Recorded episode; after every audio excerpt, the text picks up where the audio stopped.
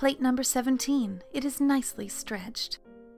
To look simply at this delicate work is to see Goya's great talent for aquatint stretched out before the viewer.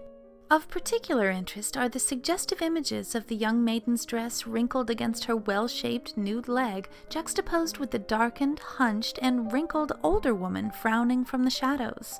The old woman is Celestina, a recurring maternal figure in Goya's work.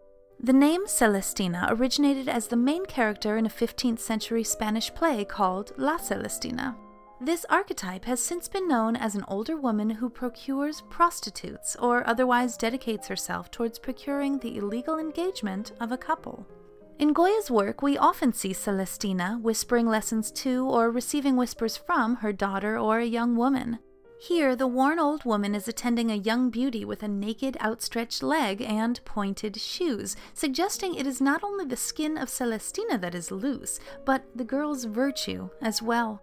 Look for Celestina's face and the morality play of age versus beauty as it recurs in other Caprichos.